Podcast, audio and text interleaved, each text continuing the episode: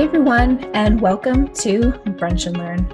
I'm your host, Nicole Dillon, and this is a podcast for women who love to brunch, like myself.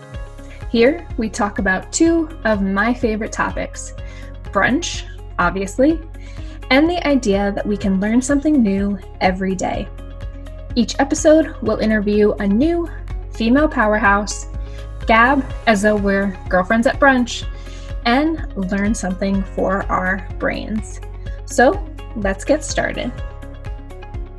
Hey, brunchers.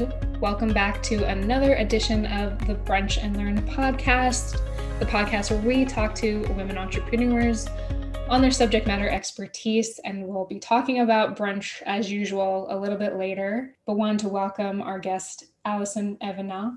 She is the founder and CEO of Square One Organic Spirits. And this is the US's first all organic spirits company that she started back in 2004. And I first want to welcome you, Allison, to the podcast.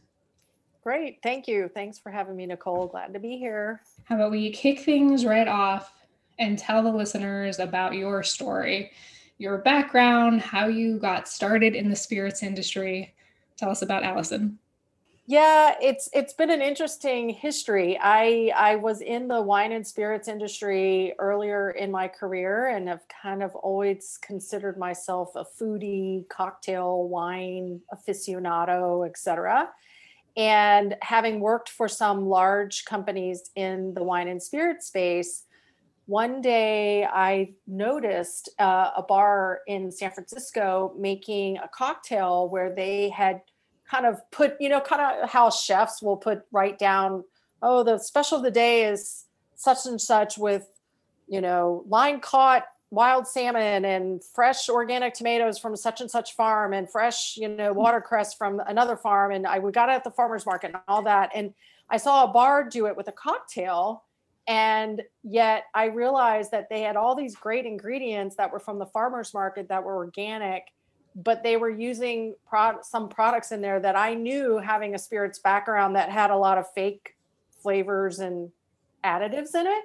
And I thought, isn't that weird that they're, you know, they're going out of their way to bring all these amazing organic products to a, co- a specialty cocktail of the day, but I happen to know because I'm from the industry that the spirit they used, you know, has some stuff in it that would no, you know, not qualify as organic.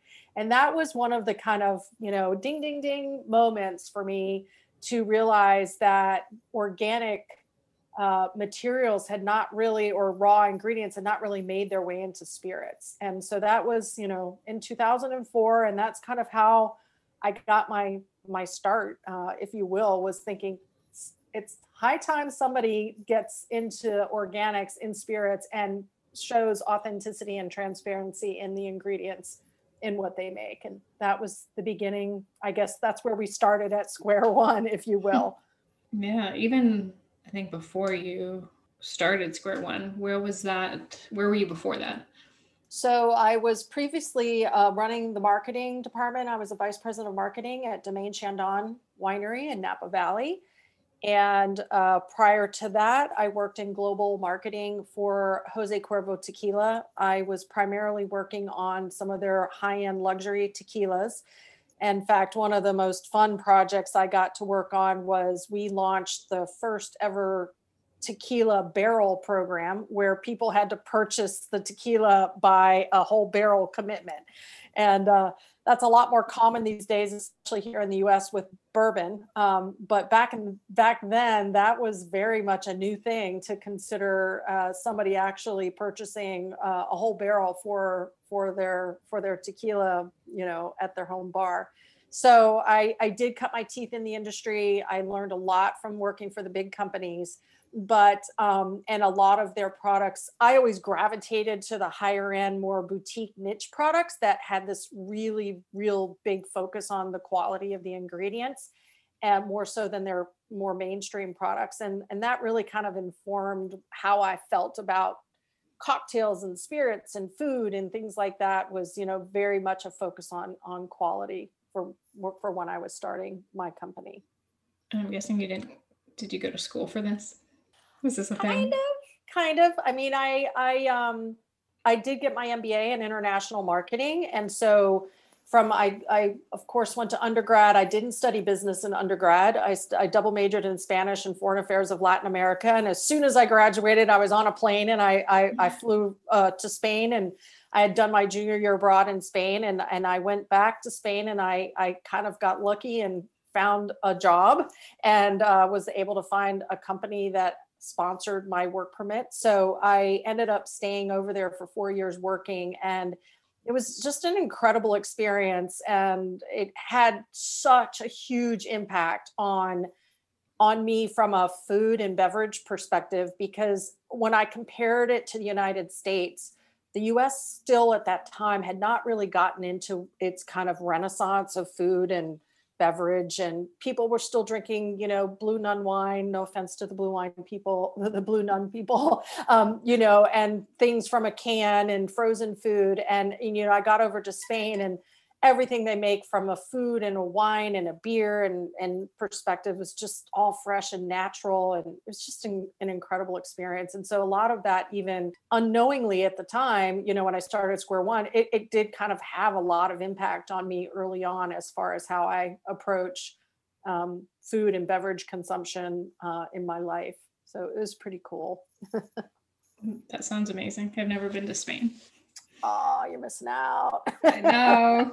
Once we're unleashed and I'm vaccinated, I'm sure. Oh, I know. Well, we were supposed to go to Spain last summer uh, as a family, um, and I was I'd already set it up with all my old colleagues and my friends. I'm still very much in touch with my uh, some of my girlfriends from work, and we've followed each other, you know, as we've gotten older and married and had kids, et cetera. And even one of them sent one of her sons to come stay with us for part of the summer a couple years ago so we were all ready to go and I was so excited. And then, oh, you know, COVID. So we don't think we're going to be able to make it there this summer either. I think it's cutting things a little too close, but it's definitely on the bucket list as a family trip. So we'll be back soon, I'm sure. That's awesome. Do you have a favorite spot, like city, place you go to?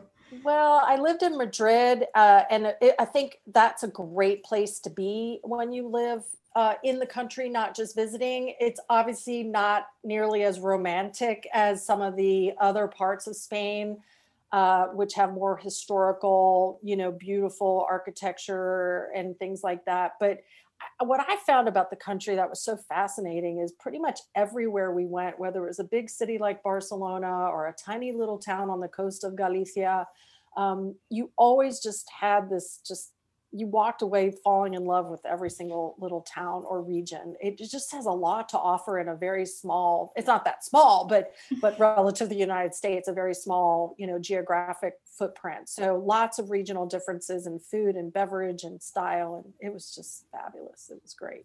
Can you tell I want to go back? not at all.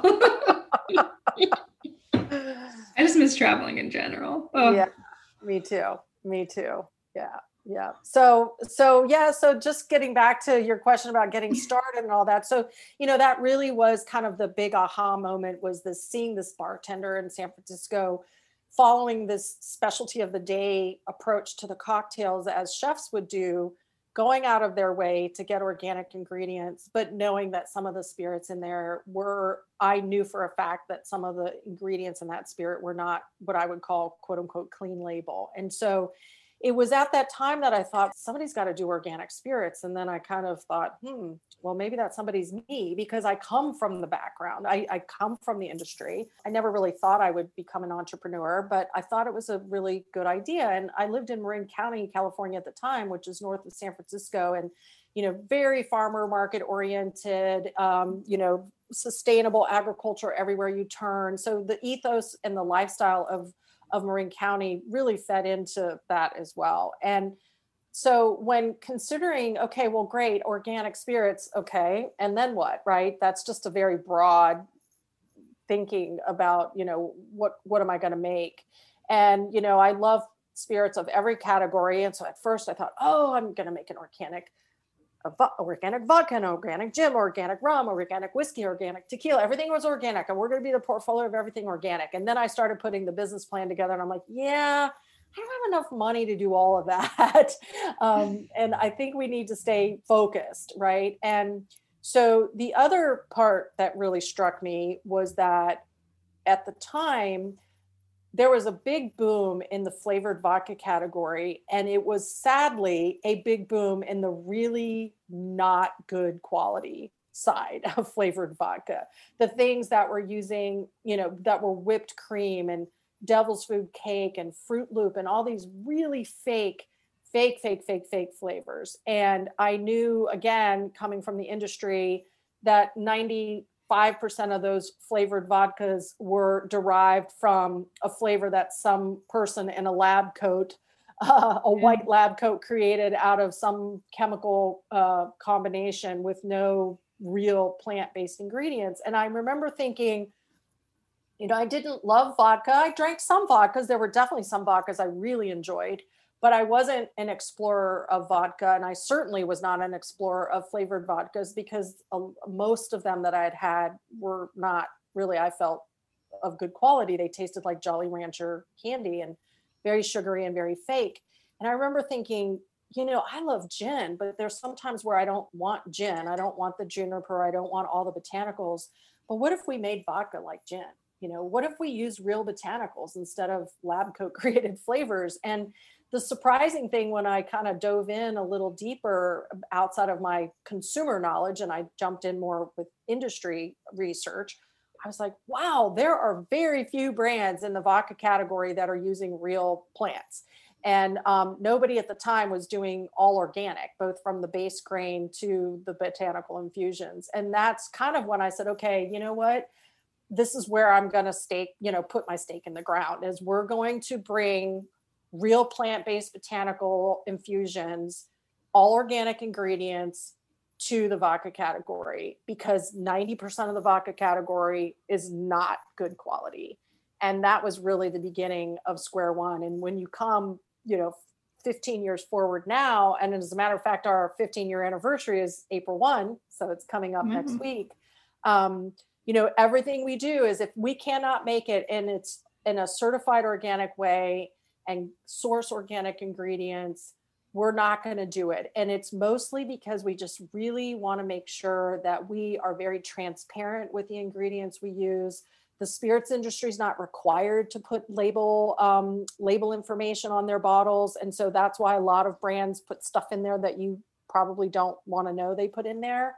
Um, and so that's a big part of what we do. If everything has to be organic in order for us to ensure that we are offering a, a truly authentic spirit with a lot of ingredient transparency and then on top of that we kind of skew everything a little bit more to the slightly savory um, or floral botanical side instead of relying heavily on fruit. You know, we're not really a fruit based product line, we're more a little garden, if you will.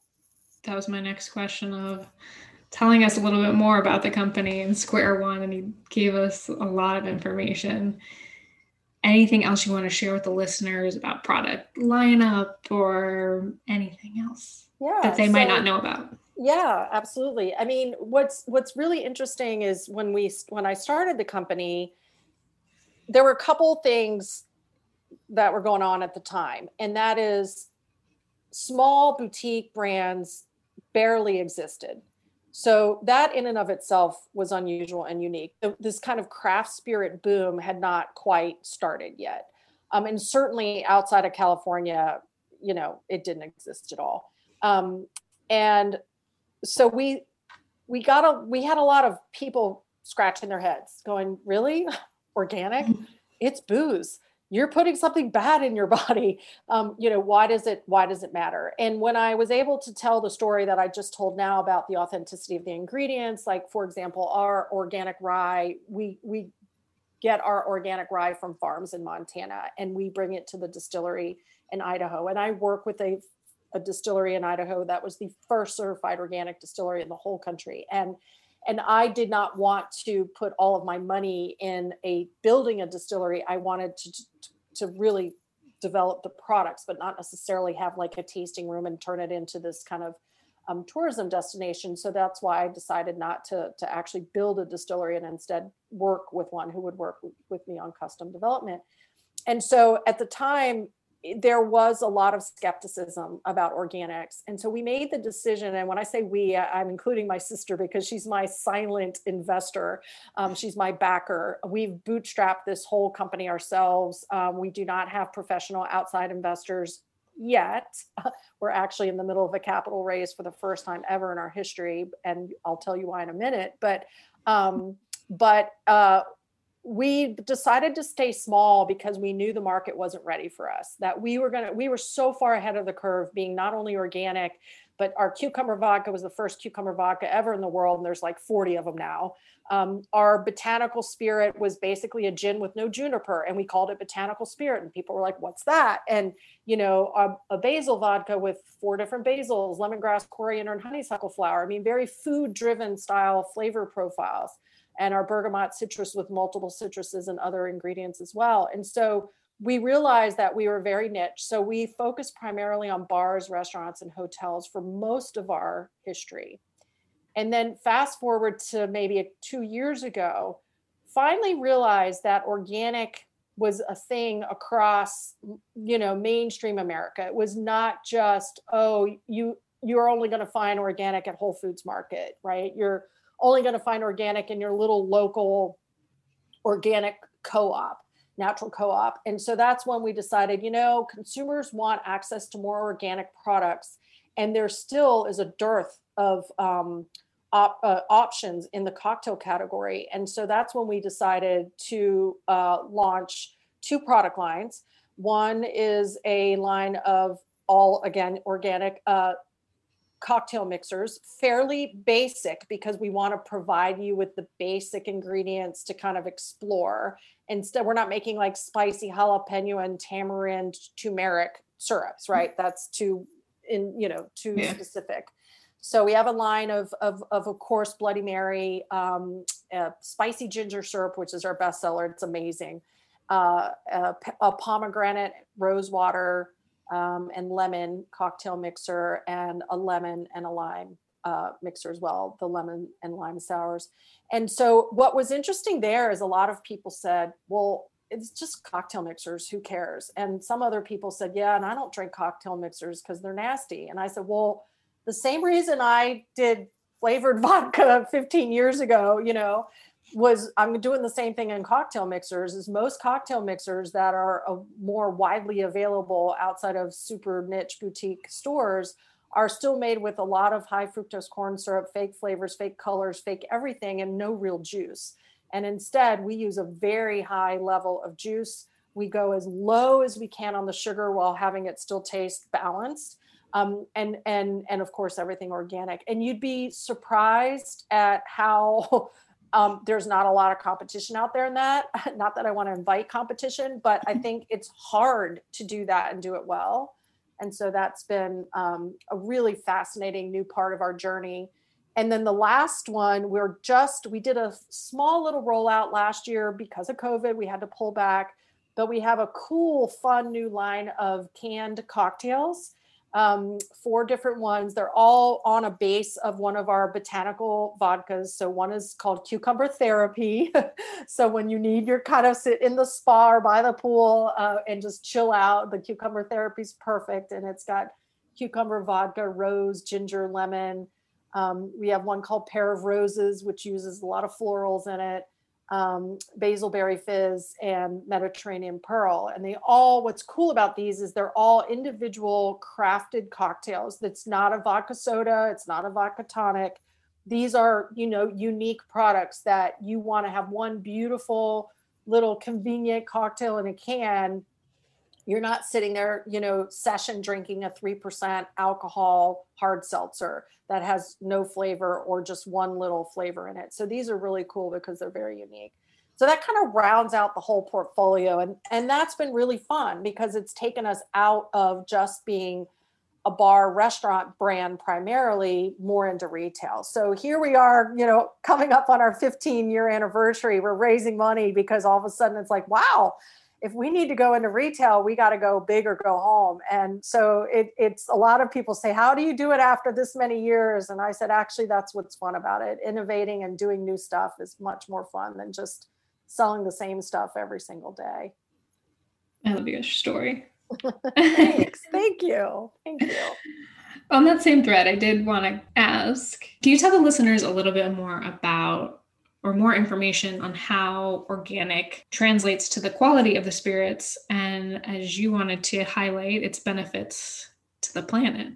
Yeah. Thank you for asking because I think that's very important. There are you know there's still i think a certain segment of society that doesn't really buy into the the organic part both in the final product or on the you know sustainability piece and i think really i tell people there's two main things especially again because we are in the beverage alcohol industry and so a lot of people are understandably so um, skeptical of organic because you're still drinking alcohol and if you do not drink alcohol in moderation it's it you know can have a obviously very negative impact on your health. And so the main thing we talk about is is twofold. When we talk about the product itself we simply say we are sourcing ingredients from the actual plant that would be on your dinner plate or in your in your glass uh, or or from the farm. We're not creating things out of thin air. And so they taste like what they're supposed to. And i remember when we launched the cucumber vodka and by the way it took us three years to get it right. It tasted like pickles. I mean it was so hard to get it right. And i remember my distiller telling me because he's he's really he was like the scientist i was the idea person said this is what i want it to taste like and this is what i want in it but i don't know how to put it together and he's the guy who would you know put it together and I remember he said, Allison, if we could use synthetic fake vanilla with the cucumber, I could mask that pickle flavor and it would taste just like cucumber and you would never know it. And I'm like, what? And he said, yeah, synthetic vanilla is actually one of the most widely used masking agents in food and beverage globally. Wow. Yeah, who would have thunk, right? And he said, it doesn't taste anything like regular vanilla. And so he said, but it, it's like a masking agent. And so that was a big light bulb moment for me because he said the reason it's taking me so long is because I can't fake it. And so when the cucumber first came out and we were the first in the market, everybody was blown away because it actually tasted like you sliced real cucumbers and put it into your vodka. And I don't think the the the consumers nor the industry was was used to that. They were so used to so many fake things. And so i think the reason for being organic was because we needed to prove that we couldn't fake it right we could have used natural cucumber called it natural cucumber put the fake vanilla in it and put on our label that we we use natural cucumber and it and gotten away with it because we didn't have to it, we didn't have to reveal the fact that we were putting in a masking agent. But when you're certified organic, they have to see every single ingredient that goes into your your your product. They have to review your production process and you even have to have your facility certified organic meaning that you are cleaning your equipment with with products that are allowed under organic standards and not chemicals. And i actually know a distillery that makes organic ingredient products but they aren't certified organic. And i remember saying why are you not certified organic? Because you do everything else that's organic but how come you didn't get certified? He said because i have a rat problem and oh i the rats get in my grain my sacks of grain. And the only way i can get rid of them i hate to say it is with raticides or whatever you call it pesticides or pet whatever they're called. And he said that's not allowed under organic standards so i can't get my distillery certified organic because of what i use to keep you know the rats out of my grain. So that's the degree that organic matters is that it's all the way through the the chain that everything you do has to be natural and not chemical based. And then the second part of it is the obvious which is the environment. Um, you know when you have farmers using there's all these studies now that farmers who have used these big you know pesticides to to keep the weeds away the, the farm hands are getting sick right? They're being exposed if not directly through contact but through the air to all of these herbicides pesticides and chemicals that are not natural and it's causing cancers and it's causing you know health issues and so it's for both the workers and the land and you don't deplete land as quickly, you know, or at all when you're using, you know, organic kind of nutrients and cover crops and things like that. So organic farming is such an important part of the of of of keeping a healthy earth. And i believe in america we we kind of lost our path. You know you go to europe and it's not as unusual to find organic products and they don't think it's as big of a deal to label things organic. And that's because they're not using all these lab created pesticides. And so a big part of of what we do is is it's just an ethos. It's it's just the right thing to do. And you know what my vodka costs a lot more money because of that. It's on average $35 a bottle. And I get a lot of pushback from some of my distributors who wish they could sell more volume. They're like, you need to be $24.99. And I say, to be $24.99, I have to cut all these corners. And, you know, there are people out there like me who will pay a premium for a product mm-hmm. that's made the right way, in addition to tasting delicious. And so that's just a, an important part of being organic. Definitely. I agree. And uh, wow, I have learned so much. I feel like I'm interviewing you for like a 60 minutes expose. oh, I did not know any of that. Wow. Good to know. But I also wanted to ask um, you're one of the first women to start her own spirits brand in the US. You're recognized for mentoring other women in spirits and entrepreneurs that have launched their own product lines. What does that mentorship look like, or any advice, tips you can share for fellow women in this spirits industry? Yeah, yeah, no, I, I, I have, I think, done, you know, tried to give back to the community um, in the spirits world, women in particular because I was one of the first ones, and um, and not just starting my own company, but I mean, I was a vice president when I was 34, and I was always the youngest woman in the room. I was usually the only woman in the room um, at the executive level in a lot of meetings um, with both distributors and our national sales partners. And so, you know, I kind of had already been through, um, you know, the growth of women getting more involved in the spirits industry and balancing out overall diversity. And um, i think the thing for me is that i i there are two two pieces that i feel like i've kind of driven. One was well, quite some time ago when there literally were less than you know you you had extra fingers on your hands when you you counted how many women started spirits brands there were. I i kind of spearheaded this summit if you will where i got about five of us together who had started brands or if we hadn't been the one to actually start it we were they were running the, the company.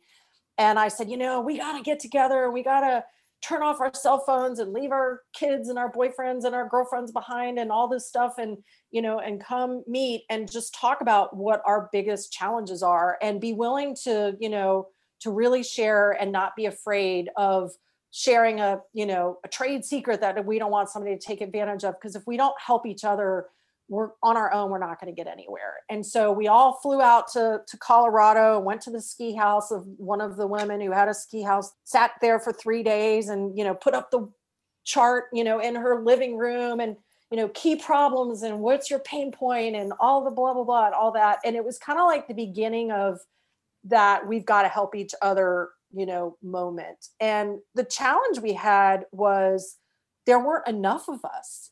So you almost need a little bit more critical mass for it to take its wings. And we did all stay in touch and we did keep helping each other. We would, you know, share booths together, tasting booths together at Tales of the Cocktail in New Orleans every summer, or we would, you know, somebody would go in and get their spirit into onto a cocktail menu in a bar, and they would say, "Oh, but if you really need this kind of a product, then you need to talk to you know allison for vodka or melanie for for pisco or you know so and so and so we did help each other but there wasn't a lot of critical mass. But now i'm so happy to say that now there are more of us. And i think it's really come that a lot of women have come across my story and they just reach out that either on linkedin or they somehow find my information and they ask if i can you know spend some time with them. And you know i only have one kind of main criteria for for helping them and it's basically is this is this really what you want to do or is this like a little funsy project because it's fine i don't have a problem if this is your hobby but i you know where I can help you the most is if you're if this if you're serious about it. And so I I do set up times to talk to them, try to help them. I, I've been very surprised to see and hear that most of the people I've spoken to come from outside the industry. And I just sit there and go, girl, I don't know how you're gonna, you know, this is tough. It's tough for somebody from within the industry. It's like the learning curve is inverted. And so I try to shorten the learning curve and offer my help, you know, along the way. And so I, I would say there's probably at least a good four, five, or six companies that I've you know taken on as some serious mentorship over over the years, and I just try to help wherever I can. Try to help them avoid the pitfalls, but they're hard to avoid. it's a very sexy industry, and it is a way way harder industry to succeed in than anybody thinks because the only thing they see is all the press and all the amazing wonderful things about your product which is great but I think a lot of people don't realize on the commercial side of it how hard it is to break through. It's really tough. Yeah, I never thought of that. Yeah. Yeah. I mean, the thing for me, I think the biggest challenge is, uh, and again, for people for outside of the industry who don't know the industry, and it's not their fault, um, it's just until you live it, you don't understand it, is the distribution system in the United States is absolutely the most difficult one in the world it is so restrictive.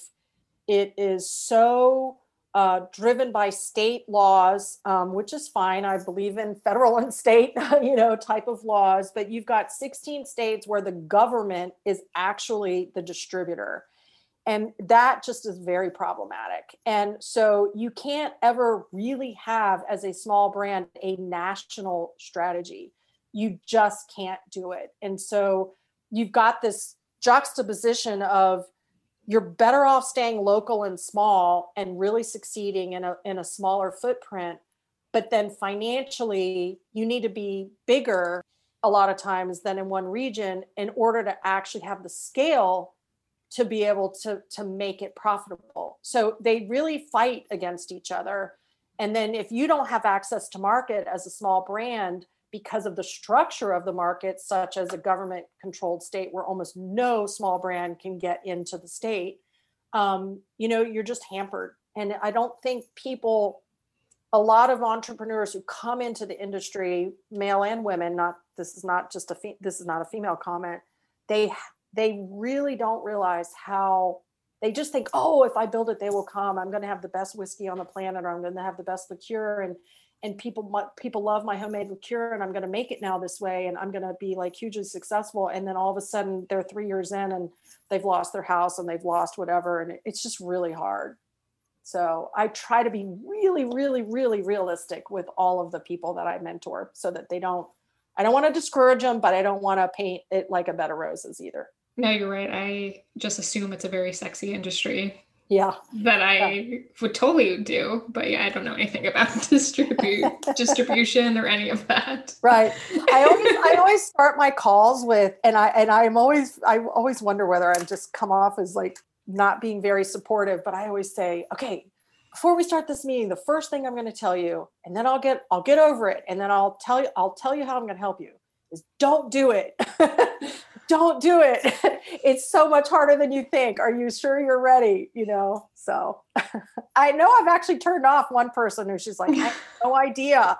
I'm like, if you if you've got access to millions and millions for you to be as big as you said you want to be, then go ahead. But you know, so well, I'm glad you've made it to 15 years plus. Yeah. Yeah. And I think your story is amazing. Thank you. Thank you for sharing it. Thank you. Well, thank you for asking for me to share my story. it's been a fun ride. And I'd love to know also what's next for you, Square One, anything new coming up that you could share with us? I mean, I think the new is not so much on the product side because I've described the newer ones that have already come out. You know, the cocktails are actually for a fair number of markets, the, the canned cocktails are going to be new um, because we're just now adding more states. But for me, I think what's exciting is we've had so many consumers over the years who tried our spirits in a bar on a cocktail menu, thanks to the bartending community who's been very, very supportive of our of our brand. Um, and they want to try it at home or somewhere and we haven't had as much retail distribution and so now with the kind of whole portfolio of spirits cocktails and uh, in the mixers i'm excited that we're going to just be more available it's going to take us a while right it takes a while to, to build your distribution and get out there but for a brand that's been focused primarily in bars restaurants and hotels and just a few kind of retail groups and chains um, it's exciting that we're going to be more widely available. And the other exciting part is that, I mean, I guess COVID did have a silver lining. I, and I, I don't like to say that because of all the horrific things we've all had to go through, um, you know, as, as society and as human beings um, to get through this. And I know we're not done getting through it. But from a strictly business perspective, what was interesting and fascinating about the impact of COVID and the lockdown is that the wine and spirits, but particularly spirits industry, has one of the lowest e commerce um, transaction rates, if you will, of any consumer products goods. Um, there's just this mindset of the consumer understandably that they can't buy online. It's not legal. Why would i buy that online? I just need to go to the store. I, I can't just buy it like it's on amazon. But what ended up happening is people had to find ways because they were buying everything online.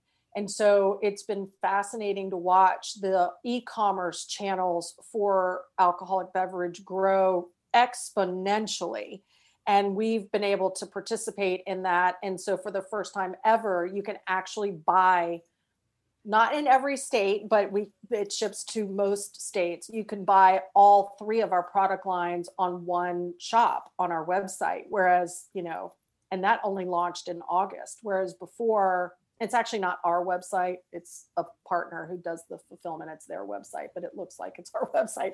Um, and um, that's really fascinating. So for me i think this kind of talking to our consumer more directly is what's really fun about our expansion is not just relying on distributors and bartenders to get our products out to people but we have a little bit more control over our destiny. So that's that's the new part that we're excited about. That's so interesting. I've always also wondered like why you have to put your like eh, your date of birth because you could just make it up. Right. And actually that's not a legal requirement. Um, that is kind of a, an, an unwritten industry um, responsibility code. Um, so it, it literally is you don't have to do it but pretty much everybody does it because they want to be sure that they're at least showing that they're trying to not target underage but you're absolutely right people can lie um, so it's not a requirement, but it's it's it's something that people feel that they have to do, as, as well as saying, you know, please drink responsibly, don't drink and drive. It's part of our message, you know, in a category that, like I said, if not handled properly, can not end up being a good thing for people. Interesting. Well, now I know. Yes, now you know. Any other final things you want to share before we get into brunch questions? No, I mean, I think that's I think that's it. I mean, I think the only thing I just will wrap up the conversation with is, you know, because we did start with my early uh, being one of the first uh, women and certainly first organic, is I just for anybody who is, you know, listening to your your podcast, I um I like I said, I'm I'm just thrilled, and I cannot say that enough. How many women are now in spirits and they they're starting their spirits companies. It first was more women, you know, in management at spirits companies or whatever and progressing, which was awesome. But now there's so many who are really taking the leap. But they are mostly, for the most part, still very small brands trying to find their way. And um, the products are incredible. They are absolutely incredible. But a lot of them are like what we are, which is we're small and we're bootstrapping it ourselves, and we're not necessarily going out and trying to raise $10 million and try to sell it for 100 million and laugh all the way to the bank. A lot of the women who are starting these brands are doing it because they love what they're doing. They love creating something. They love sharing it with their friends. They're doing it for for not for money. They're doing it not to say that nobody wants to make money. We all want to make money. We all want to, you know, hopefully sell our company someday or turn it into a legacy company where you pass it on to your kids but but I feel like so far there are a lot of small, beautiful women owned brands that have yet to be supported. And so I would love for people to go out of their way, find that women owned brand that you've heard about or not heard about, but you want to try and give it a try because you really will make a big impact on helping us all grow. And like we like to say, I, I'm a founding member of this group called the Women's Cocktail Collective. And um, uh, you know, Nicola Nice, who's the founder and CEO of Pomp and Whimsy Gin Liqueur. She's really the one who took my original summit idea from eons ago, where there weren't enough of us, and 10 plus years later, you know, didn't know anything about that summit, but said we all need to get together and help each other. So she created this cocktail collective, and there's like more than 25 of us now. And one of the things that she always says is, you know, what is it? Um, can't remember the saying, but is it um, rising tides raise all ships type of thing? Um, and so a lot of women do need as much support as possible with folks actually seeking out and purchasing women owned spirits. So that'll be my last pitch. Amen. I love it. Awesome. So I'm going to ask you some wrap up questions. Okay.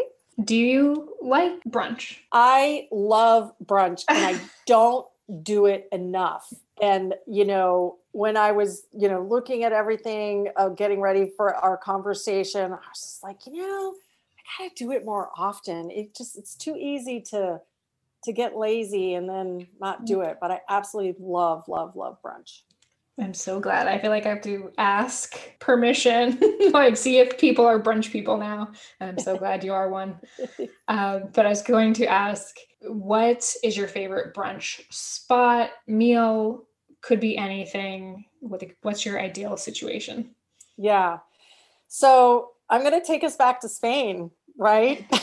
of course. and um, so therefore, you know, I can't actually capitalize on what my favorite meal place or time would be because I can't get to Spain. But it, they they do this thing on the weekends called, you know, it's like, you know, la hora del vermut, the hour of vermouth or vamos a tomar un vermut. And the basically your friends call you up Sunday morning, nine o'clock, 9 30, 10, 10 30, and they're like, let's go, let's go have a vermouth. And that is basically the signal in Spain for let's go have brunch.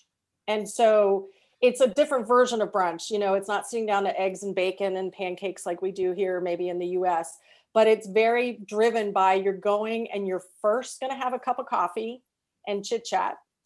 And then the next thing you do is you order your vermouth, which is your aperitif, and then you follow it by just snacking. And you're just standing there. And a lot of times it's at a tapas bar. You're not sitting down ordering off of a menu. And that is your version of brunch. Um, and it takes place a lot of times of the mid meal day especially when you're young and you you're not going to go you know anywhere to have lunch with your family because you're out with your friends and that to me was just like the sunday morning ritual so it's not a very typical version of brunch but that's how i view brunch. If there's not a glass of vermouth in front of me on the rocks with an orange slice it's not the same thing. That sounds amazing. Gosh. Now oh, I feel so culturally inspired now. well, I wish, you know, I, I was thinking about this just the other day, even not, you know, in anticipation of our conversation, knowing we might end up talking about brunch, but I thought, gosh, how what is it about the US that we can't quite pull off this European style lazy Sunday, but you're actually allowed to drink and it's not a Bloody Mary Sunday, right? You know, it's like you're mm-hmm. having a glass of bubbles or you're having a vermouth and I don't know. It's just I you where you want to walk into a bistro and they've got this whole thing of of uh, you know this whole vat or I guess or tub of of sparkling wines and vermouth all sitting on ice and and you order that at 11 o'clock in the morning on a sunday. And so i, I just kind of wish somebody would do that. So that's an idea for you mm-hmm. restaurant people out there right? Definitely. Do a european brunch. I love how new york is doing the outdoor cafes and it feels very european which i love. Yeah. But it's yeah. only like warm here a certain chunk of the time. Exactly Exactly. But I'm loving it. Next question. Since we're the Brunch and Learn podcast, we learned a ton from you today. So thank you. You're welcome. But I also wanted to flip it around on you so you can answer one or both. Up to you. What is one thing that you learned this week? And it could be totally random, anything. Or what was the last thing you Googled? if you could share. I, you, I was very glad you actually, you know, full disclosure to your audience, you you did let me know about that one in advance because that one's a hard one to kind of think about, right? And I was like, oh, okay, how do I answer that? And I went back to my Google history. I'm like, yeah, that is so not interesting. We're not going to talk about that. Um, but you know what's funny? You are not going to believe this. And I promise you, I swear to God, it's true. I actually made my own homemade bitters for the first time in my life cool. this week. that is cool. And you're like, why? You're like a cocktail nerd. Like, what took you so long? And I think it's because there's so many amazing bitters on the market that I just go buy everybody else's bitters. You know, oh, I'll have that one and I'll try that one and I'll try that one. And then the other day, I really wanted something that was floral, but the only floral ones I could find were lavender, just lavender. And I was like, no, I want something that's more complex, not just lavender. And I want all these other things. And I want chamomile and I want rose and I want whatever. So I was like, I'm just gonna make my own bitters. And we actually make have this really super small production of 120 proof vodka that we make. It's not sold under the square one name because it's not organic, so therefore I won't do it. But I did it because we had some bars, um, bars in San Francisco, Virginia, New York, all these other places are like, we need a really high quality, um, high proof vodka for extraction for our bitters and tinctures. And we don't really want to use Everclear um, and but there's really nothing out there and i was like well you know i'll i'll make you a small small amount so we only make like made like 50 cases of it so i have my own bottle sitting in my bar of my own product 120 proof vodka which is specifically done for tinctures and bitters and things like that and i never even cracked it and so i was like i'm gonna make my own bitters so this week i learned how to make bitters by watching everybody else's youtube channel on how to make bitters So cool. That is cool. Funny. I mean, who would have thought, right? The cocktail person has never made bitters before. So I don't know how to do that. Yeah, that sounds so interesting. Yeah, I think it's COVID. Like I did the same thing where I'm like making shakshuka and babka, and I'm like, I could get this anywhere. Why am I doing this at home? But let's try it because uh, why not? exactly. Exactly. So yeah, that's what I learned this week: how to make bitters. that's cool. Awesome. So finally, how can and where can people find you on the internet and say hi? Yeah, we're in a couple places. Uh, obviously, social media and our website. So our our everything is kind of Square One Organic, and then you can usually find us. Although I think there's like a baby baby food company that's called Square One, um, but uh, Square One Organic Spirits.com is our website, and we have you know all the we have a lot of recipes and product information on there, and of course, a shop, an online shop, uh, in case anybody wants to purchase and ship to them. And then we are also on Instagram at Square One Organic Spirits, and our our handle, I guess, on Facebook is Square One Organic Vodka because we started that so early that all we had was vodka. So it's called Square One Organic Vodka. We never changed it. And then, like our, you know, depending on where some of your um, listeners live, the organic cocktail mixers are at Whole Foods Mid Atlantic, all the Whole Foods Mid Atlantic stores, Price Chopper in the Northeast, you know, Ralph's in the West. So we've got, you know, some really cool places where you can find our different product lines. And on our website, if anybody's interested in purchasing at brick and mortar instead of online, we keep a fairly updated list of where to find our products. Um, so that's easy for people to, to, to scope out as well. Awesome. Well, thank you so much for being on the podcast today. You're welcome. Thank you for having me. It was really fun talking about food and booze and all that good stuff. Hey, friends, virtual hugs for completing another episode of the Brunch and Learn podcast. Did you learn something new this episode? I sure did. If you're loving the podcast, don't shy away from showing your love. Consider rating and reviewing the show on Apple Podcast and if you want to hear more guests and episodes, head over to our website at womenwhobrunch.com for episodes, recipes, blog posts, updates on events, and much more. See you guys soon.